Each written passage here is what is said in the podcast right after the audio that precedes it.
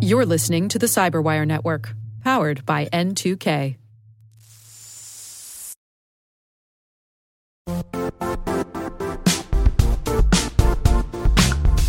Don't struggle to align your organization's cybersecurity with business risk. Get the only solution that goes beyond reacting to threats with vulnerability and risk monitoring. You need the next evolution of MDR, and only Critical Start delivers it. Critical Start doesn't just monitor and respond to threats. They put you in control by detecting suspicious activities, quickly responding to contain threats, and identifying your most critical assets and protecting them against vulnerabilities and exposures. With continuous visibility, expert guidance, and measurable risk reduction, Critical Start has redefined what it means to manage cyber risk. Demonstrate provable security maturity to your leadership while positioning your program to achieve the greatest risk reduction per dollar spent. Stop fearing risk and start managing it with Critical Start. Visit criticalstart.com and request a demo today. That's criticalstart.com.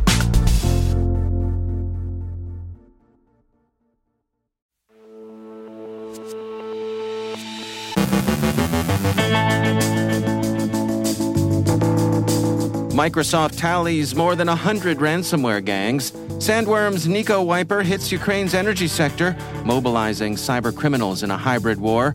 Firebrick ostrich and business email compromise. Telegram is used for sharing stolen data and selling malware. Crypto scams find their way into app stores. Bryan Vorndran of the FBI Cyber Division outlines the services the FBI provides during an incident response. Ann Johnson from Afternoon Cyber Tea speaks with actor producer Tim Mercx about the intersection of cyber awareness and storytelling. And we are shocked, shocked that there are fraudulent cyber professional credentials circulating online.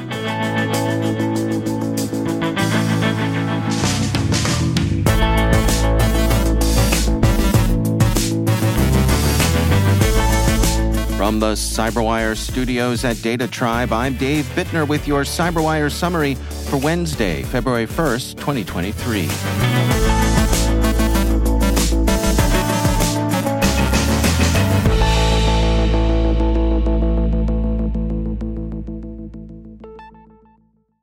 In a series of tweets yesterday, Microsoft said that its researchers are tracking over 100 threat actors who are engaged in deploying ransomware. The growth of the ransomware as a service criminal to criminal market has lowered the barriers of entry. A criminal gang no longer needs to code its own attack tools. Redmond has some advice for defenders. To be sure, it's interesting and useful to know the ransomware strains that are out in the wild, but it's better, Microsoft advises, to focus less on payloads but more on the chain of activities that lead to their deployment. Phishing remains the most common way the attackers gain access to their targets, but malvertising is growing in popularity, and it's common for ransomware operators to exploit recently disclosed and patched vulnerabilities. They can usually count on catching a few laggards. Another technique Microsoft researchers are seeing is deployment of bogus malicious updates to compromised targets. ReliaQuest yesterday blogged a detailed description of one network called either SocGholish or, more prosaically, fake updates to do just that. The researchers say a SocGholish compromise depends on user interaction. In the intrusions we tackled, we found evidence of users operating on our beachheads, interacting with a compromised domain belonging to a large transportation service company. The activity was noticed just this past month in January ReliaQuest's researchers found Evil Corp spore on the beachheads, suggesting that familiar gang's involvement. And the activity isn't, the researchers say, to be taken lightly. They say Sock Golish is well practiced in such plot lines, disguising fake updates and tricking browser or system users into malicious downloads. We note, by the way, in full disclosure, that Microsoft is a CyberWire partner. Russian intelligence services have continued their wiper campaign against Ukraine's energy sector. ESET's APT activity report for the third quarter of 2022, released yesterday, describes a hitherto unknown wiper, NikoWiper, which was used against a company in the energy sector in Ukraine in October of 2022. The report goes on to give particulars of the malware, stating the NikoWiper is based on sdelete, a command line utility from Microsoft that's used for securely deleting files. It's been difficult to see coordination between Russian kinetic and cyber operations. The researchers say this attack happened around the same period that the Russian armed forces targeted Ukrainian energy infrastructure with missile strikes. Even if we were unable to demonstrate any coordination between those events, it suggests that both Sandworm and the Russian armed forces have the same objectives. Coincidence isn't necessarily coordination, but of course, it might be. Sandworm represents threat activity directed by Russia's GRU military intelligence service. Russia's cyber auxiliaries continue to play their part in Russia's war.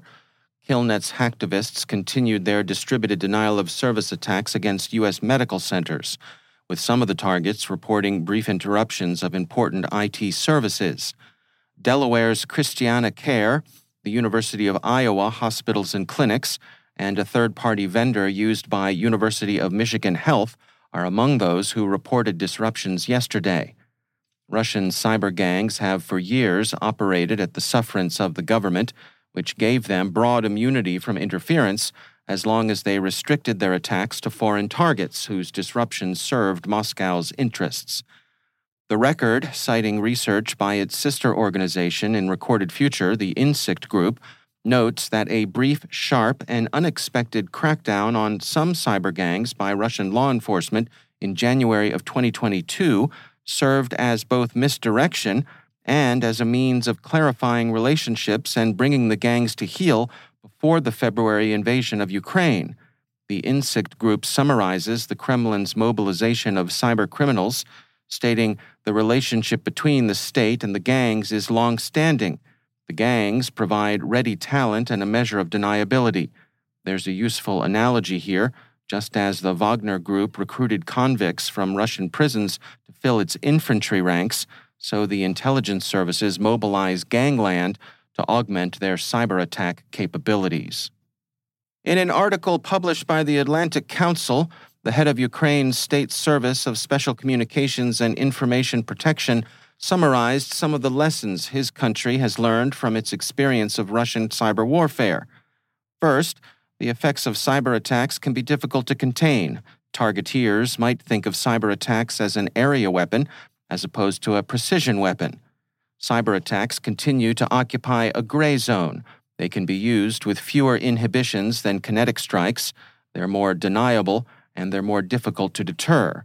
Cyber operations are economical of manpower. Auxiliaries can make an important contribution to offensive cyber operations. And finally, cyber operations are difficult to mount. They require both time and skill to prepare and pull off. He expects the world to see more of this in future conflicts. The war against Ukraine is unlikely to be a one off with respect to cyber operations. Turning to more ordinary cybercrime, we see some news today about business email compromise. Abnormal Security described a business email compromise gang it calls Firebrick Ostrich that performs third party reconnaissance attacks in the service of subsequent BEC attacks. The researchers explain that third party reconnaissance attacks rely on open source information rather than compromised accounts. The goal is to establish a protracted relationship with the target.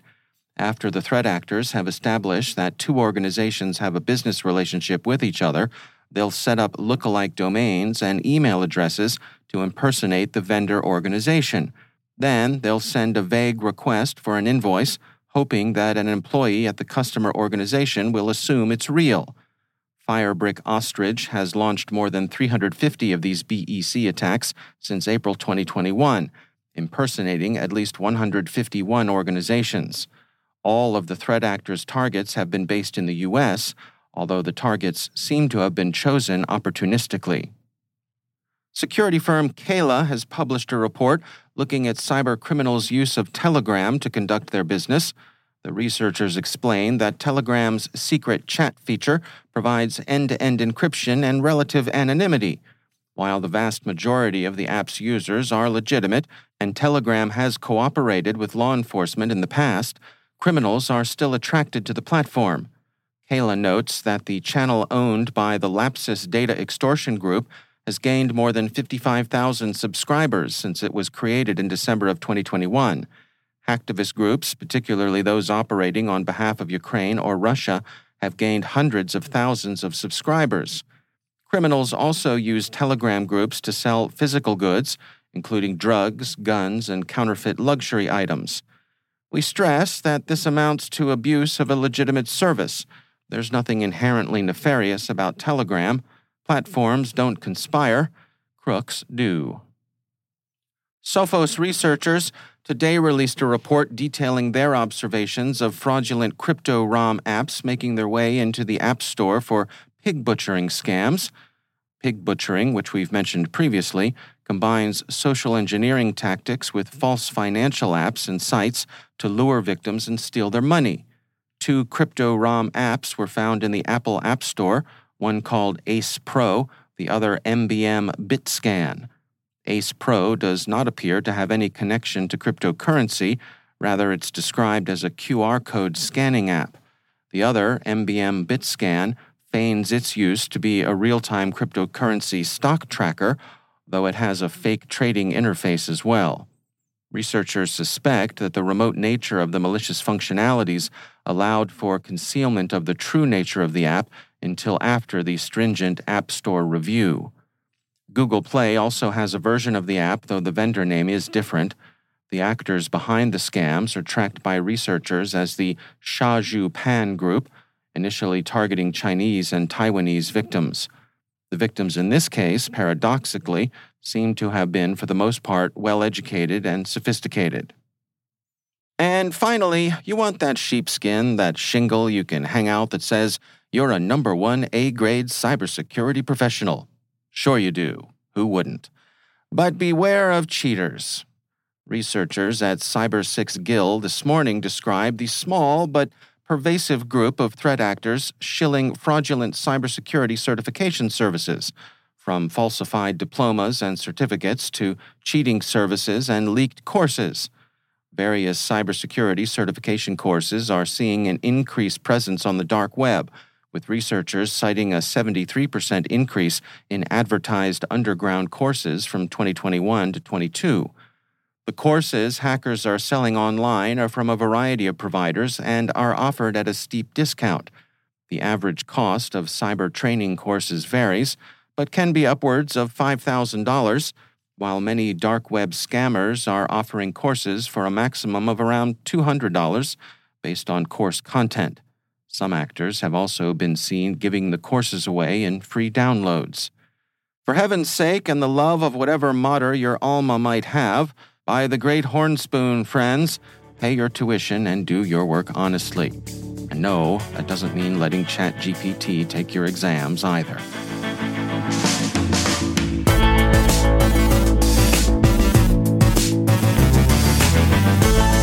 Coming up after the break, Bryan Vorndran from the FBI's Cyber Division outlines the services the FBI provides during an incident response. Ann Johnson from the Afternoon Cyber Tea podcast speaks with actor producer Tim Mercx about the intersection of cyber awareness and storytelling. Stay with us.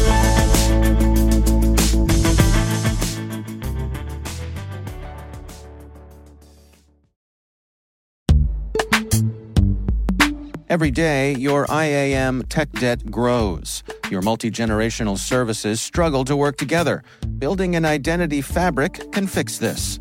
It makes all your identity tooling stronger and allows you to connect any app to any service you want to use with zero coding, zero maintenance, and zero app downtime.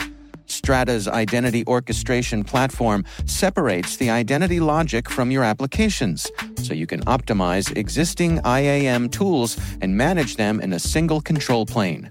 Now, every vendor, standard, and architecture work together.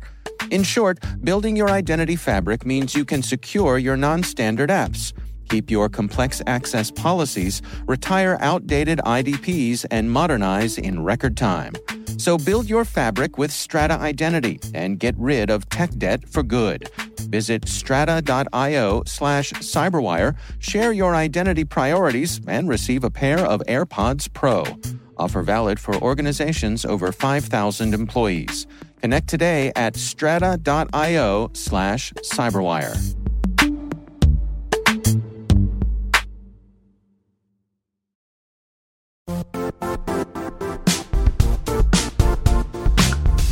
The IT world used to be simpler. You only had to secure and manage environments that you controlled.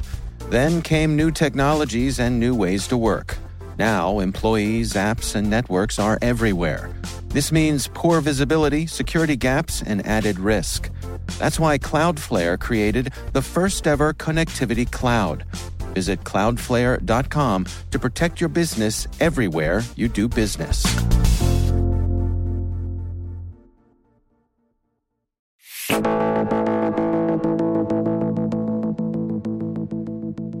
Microsoft's Ann Johnson is host of the Afternoon Cyber Tea podcast right here on the Cyberwire network. In an excerpt from a recent episode, she speaks with actor producer Tim Mercx about the intersection of cyber awareness and storytelling. On today's episode of Afternoon Cyber Tea, we are going to cover a really fascinating topic at the intersection of cyber awareness and storytelling. I am joined by Tim Mercx, who is an actor, producer, and co founder of Flavor, an applied gaming and storytelling company, and HackShield, a gamified cybersecurity learning experience for children. Tim is a creative, passionate about storytelling, gamification, and helping people turn themselves into problem solvers. I frequently talk about how we need people to change the language of cybersecurity and change the methods of education if we actually want the average consumer, those who are younger, people who aren't cyber pros, right? If we want them to understand it, we actually need to change the industry fundamentally. And part of that is how we tell the story about cyber. So, what's your perspective on storytelling as it relates to helping people specifically understand complex topics and then specific to cybersecurity? Good question. There are a lot of things that I can answer on this question. So, at first, there's something very interesting in, in how we learn. So, when I started HackShield, me and my colleagues, we were advised by a lot of, let's say, um, people with real knowledge about how people learn. Um, and they gave us a lot of uh, advice. And I remember two big things. And one was how you create a security mindset. And if you want to create a security mindset, they told us you have to learn people adversarial thinking. So the simple explanation for me was learn to think as the bad guy. If you know what potential threats are, you could try to avoid them, of course. So the second thing was representational fluency. And it was also very inspiring for us because they said to us, hey, if you really want to change behavior and want to learn something, you have to like rewire their brains, meaning that you have to use all different part of the brains to give them the tools to uh, see things differently. Thinking about your experience in educating children, what's your advice for business leaders and cyber advocates and others on how we can use storytelling to more effectively educate folks? Well, what I always find very difficult to understand is when I speak with scientists, researchers, uh, cyber experts, they often tell me that the only real way that's proven effective is if you scare someone. So imagine you know the programs and where uh, the employees get a mail, a phishing mail, and they have to like uh, click on it, and then they get a mail back from the security program. Hey, you just clicked on a phishing mail. Boo hoo! Learn yeah. from it. Never yep. do it again. So on a short notice, of course, this is impactful. It's just like when my kids are stealing cookies from uh, from my kitchen, and when I get very mad, they probably won't steal a cookie next day. But my idea is that in the long run, you are creating a distance from people being open for new knowledge or people being open to experiment in the online world and to learn the things they don't already learn from somebody else so often I think that our way of teaching others using fear and only repeating what all the difficult and dangerous consequences potentially are in the online world, I think in the long run, you're creating people that are feeling distance and just like, I don't know, just stop learning at all. And at the same time, clicking on every link and using every device. So the thing I learned most till now, the last years from working with kids, is that if you motivate them and you make them proud of what they already learn and you make them curious towards what kind of new tricks the hackers found out now and you give them a responsibility to share that knowledge with their colleagues and i think that's so much more effective than scaring uh, the hell out of them, out of them. Ann Johnson is host of the Afternoon Cyber Tea podcast. You can find more information about the show on our website.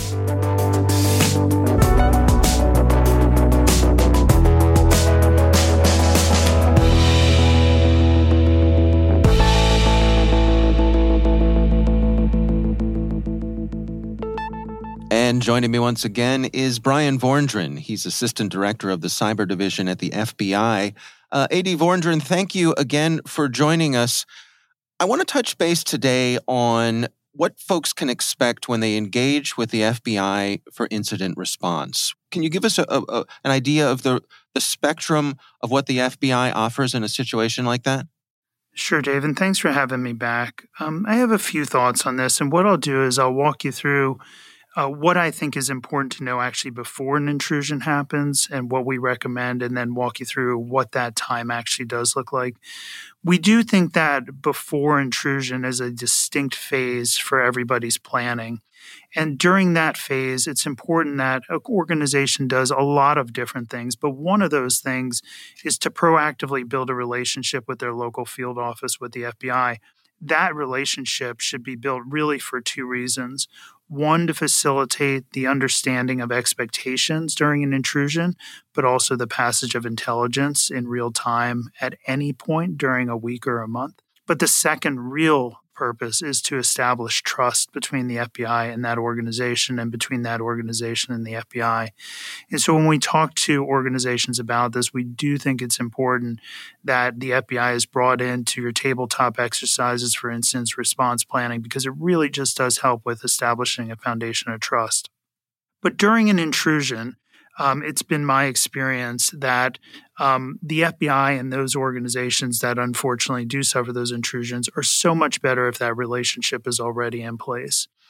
And one of the things that we encourage an organization to think about is okay, you are notified now that an intrusion happens, most likely by your internal net defenders, your internal IT security shop. What is your first call? You know, and maybe relative to the FBI or maybe relative to CISA, how do you want the FBI, CISA, or the US government to more broadly plug into your organization? We've received some feedback that says, you know, we really want the FBI and CISA to go through our general counsel. We've received other guidance that uh, says we want the FBI and CISA to go through our retained outside counsel for the cyber breach. We've received other feedback that says we want the FBI or CISA to connect with the CISO of an organization. But you can see right from the get go, in terms of establishing trust and understanding a process, that it's important to all be on the same page because we would never want to unintentionally knock on somebody's door uh, and know, not know that they prefer that we go through a different vector. Um, and so even these basic things are really important you know what we try to encourage when a organization does uh, suffer an intrusion from a victim perspective and our role in incident response is probably a little bit different than you would expect. We really encourage our people to focus on the human element of that response. It's been my experience and many others experiences that it's the human element you know the part of being a victim centered organization for more than a century that leaves a mark so we've been asked to direct all national level media inquiries to the FBI on behalf of victims. We've been asked to take servers safely offline. We've been asked to serve as a technical consultant for companies as they navigate next steps. We've been asked to provide high level threat overviews. We've been asked to provide very nuanced threat overviews. We've even been asked in times to consider, we actually wound up not in this scenario, deploying victim service specialists because there were a bunch of employees who were really struggling as a result of the intrusion they, their company went through. You'll see in my answer here that we really try to focus on the victim and the organization before really having a focus on our needs. Um, and our needs, you know, there are some time sensitive needs, right? We do know that our authorities, whether that's to seize stolen data or to seize cryptocurrency, are best executed in the first 24 hours. Um, you know, that's just the reality of the world we work in. But many of the other pieces of intelligence that we benefit from, and I'll give you some examples here in a minute, um, really are nothing that we need at that moment. You know, if those come three week, three days, or four days, or five days later, or even a week later, you know, that's okay. The one thing we would encourage uh, victim organizations to think about is with the passage of timely intelligence, it can, with a huge emphasis on can, it can at times help us prevent other organizations from being victimized. Now, there's a whole host of variables that go into whether that will or won't prove fruitful, but we just encourage companies and organizations to at least think about that. You know, at the end of the day, here's a list of a few things we like to have. Uh, number one is obviously uh, a listing of logs, right? Because we can determine a lot from the logs. With that, uh, when did the criminal or the nation state activity begin? Is it still ongoing? Uh, is there a sense of anything was exfiltrated in terms of data or emails?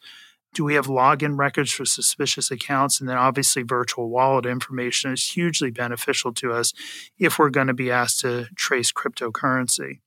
Um, you know, I have one other thing that I'll talk about in a minute, which is OFAC. But, you know, I really do think when it comes to incident response, prior to an intrusion is a really important focus area for relationship building, establishing trust during an intrusion, we do encourage our agents and our, our, initial response elements to really put focus on the victim first and what the victim needs.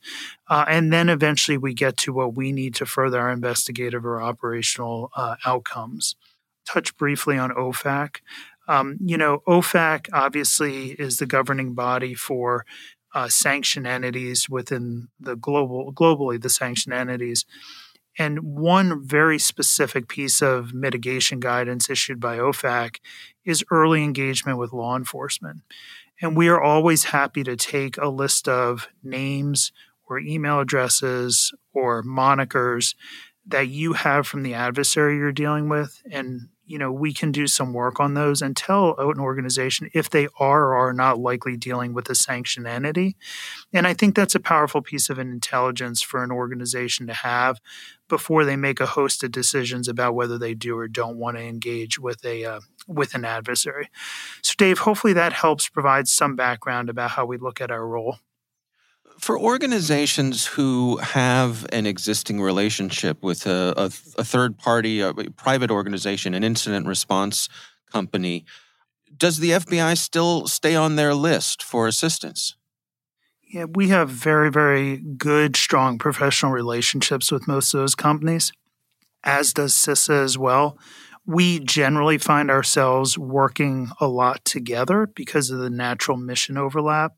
So, what we traditionally see in an intrusion from an organizational perspective is you'll generally see that organization retain outside counsel that is specifically equipped to deal with cyber intrusions. You'll likely then see them hire or retain third party incident response. And then, you know, many of these organizations make a determination long before they are intruded upon whether they will or won't work for the with the U.S. government. The FBI and CISA being generally um, the two agencies that are brought into that conversation. But as you can see from that construct that I just uh, outlined, we work with all of those companies and many of those law firms very, very routinely we're very knowledgeable of their processes and procedures, and they're very knowledgeable of ours. And it's actually a fairly mature relationship at this point where everybody has an understanding and appreciation of the equities that they have to protect on behalf of the organization. So I say that in the spirit of this is not an environment where the attorneys, third party incident response, the FBI and CISA are all in a room together, level setting on the intelligence we have. It's not that at all. Um, in fact, it's very cordoned off to protect the victim entity. Uh, but nonetheless, we have very good, mature working relationships with each one of those. All right. Well, Bryan Vorndran is Assistant Director of the FBI's Cyber Division. Thank you for joining us. Thank you, Dave.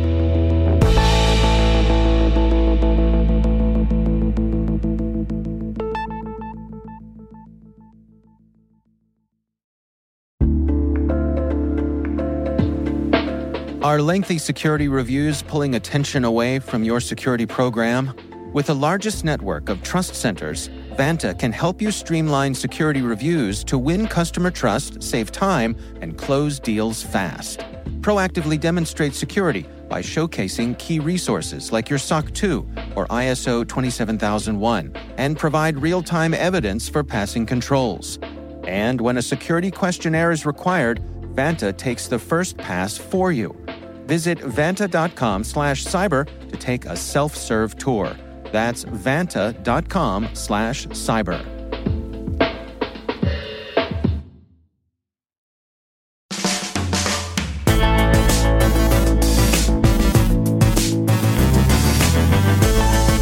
And that's the Cyberwire. For links to all of today's stories, check out our daily briefing at thecyberwire.com. The Cyberwire podcast is a production of N2K Networks, proudly produced in Maryland out of the startup studios of DataTribe, where they're co building the next generation of cybersecurity teams and technologies. This episode was produced by Liz Irvin and senior producer Jennifer Eiben. Our mixer is Trey Hester, with original music by Elliott Peltzman. The show was written by John Petrik. Our executive editor is Peter Kilpe, and I'm Dave Bittner. Thanks for listening. We'll see you back here tomorrow.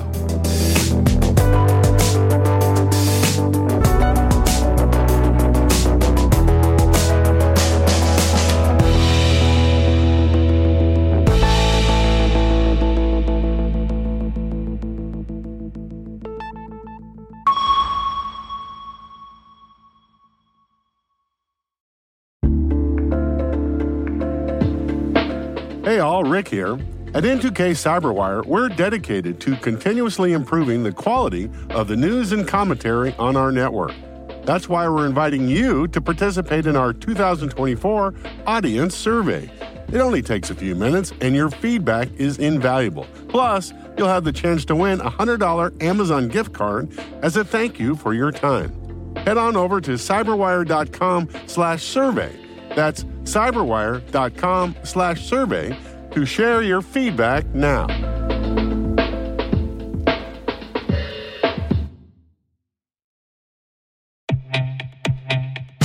And now, a word from our sponsor, SpyCloud, the leader in operationalizing cybercrime analytics. Traditional threat intelligence is a thing of the past. Cyber criminals are stealing vast amounts of credentials, session cookies, and financial data every day, and it's hard to keep up. SpyCloud is the trusted partner businesses turn to to fully understand their darknet exposure risk and neutralize threats before it's too late. SpyCloud alerts your organization as soon as an employee or customer's data appears on the dark net, so you can act faster than bad actors to prevent cyber attacks like ransomware, session hijacking, account takeover, and online fraud. With insights from the industry's largest repository of recaptured data, protect the digital identities and systems most important to your business. Get your free corporate darknet exposure report at spycloud.com slash cyberwire and see what information criminals have in their hands today. That's spycloud.com slash cyberwire.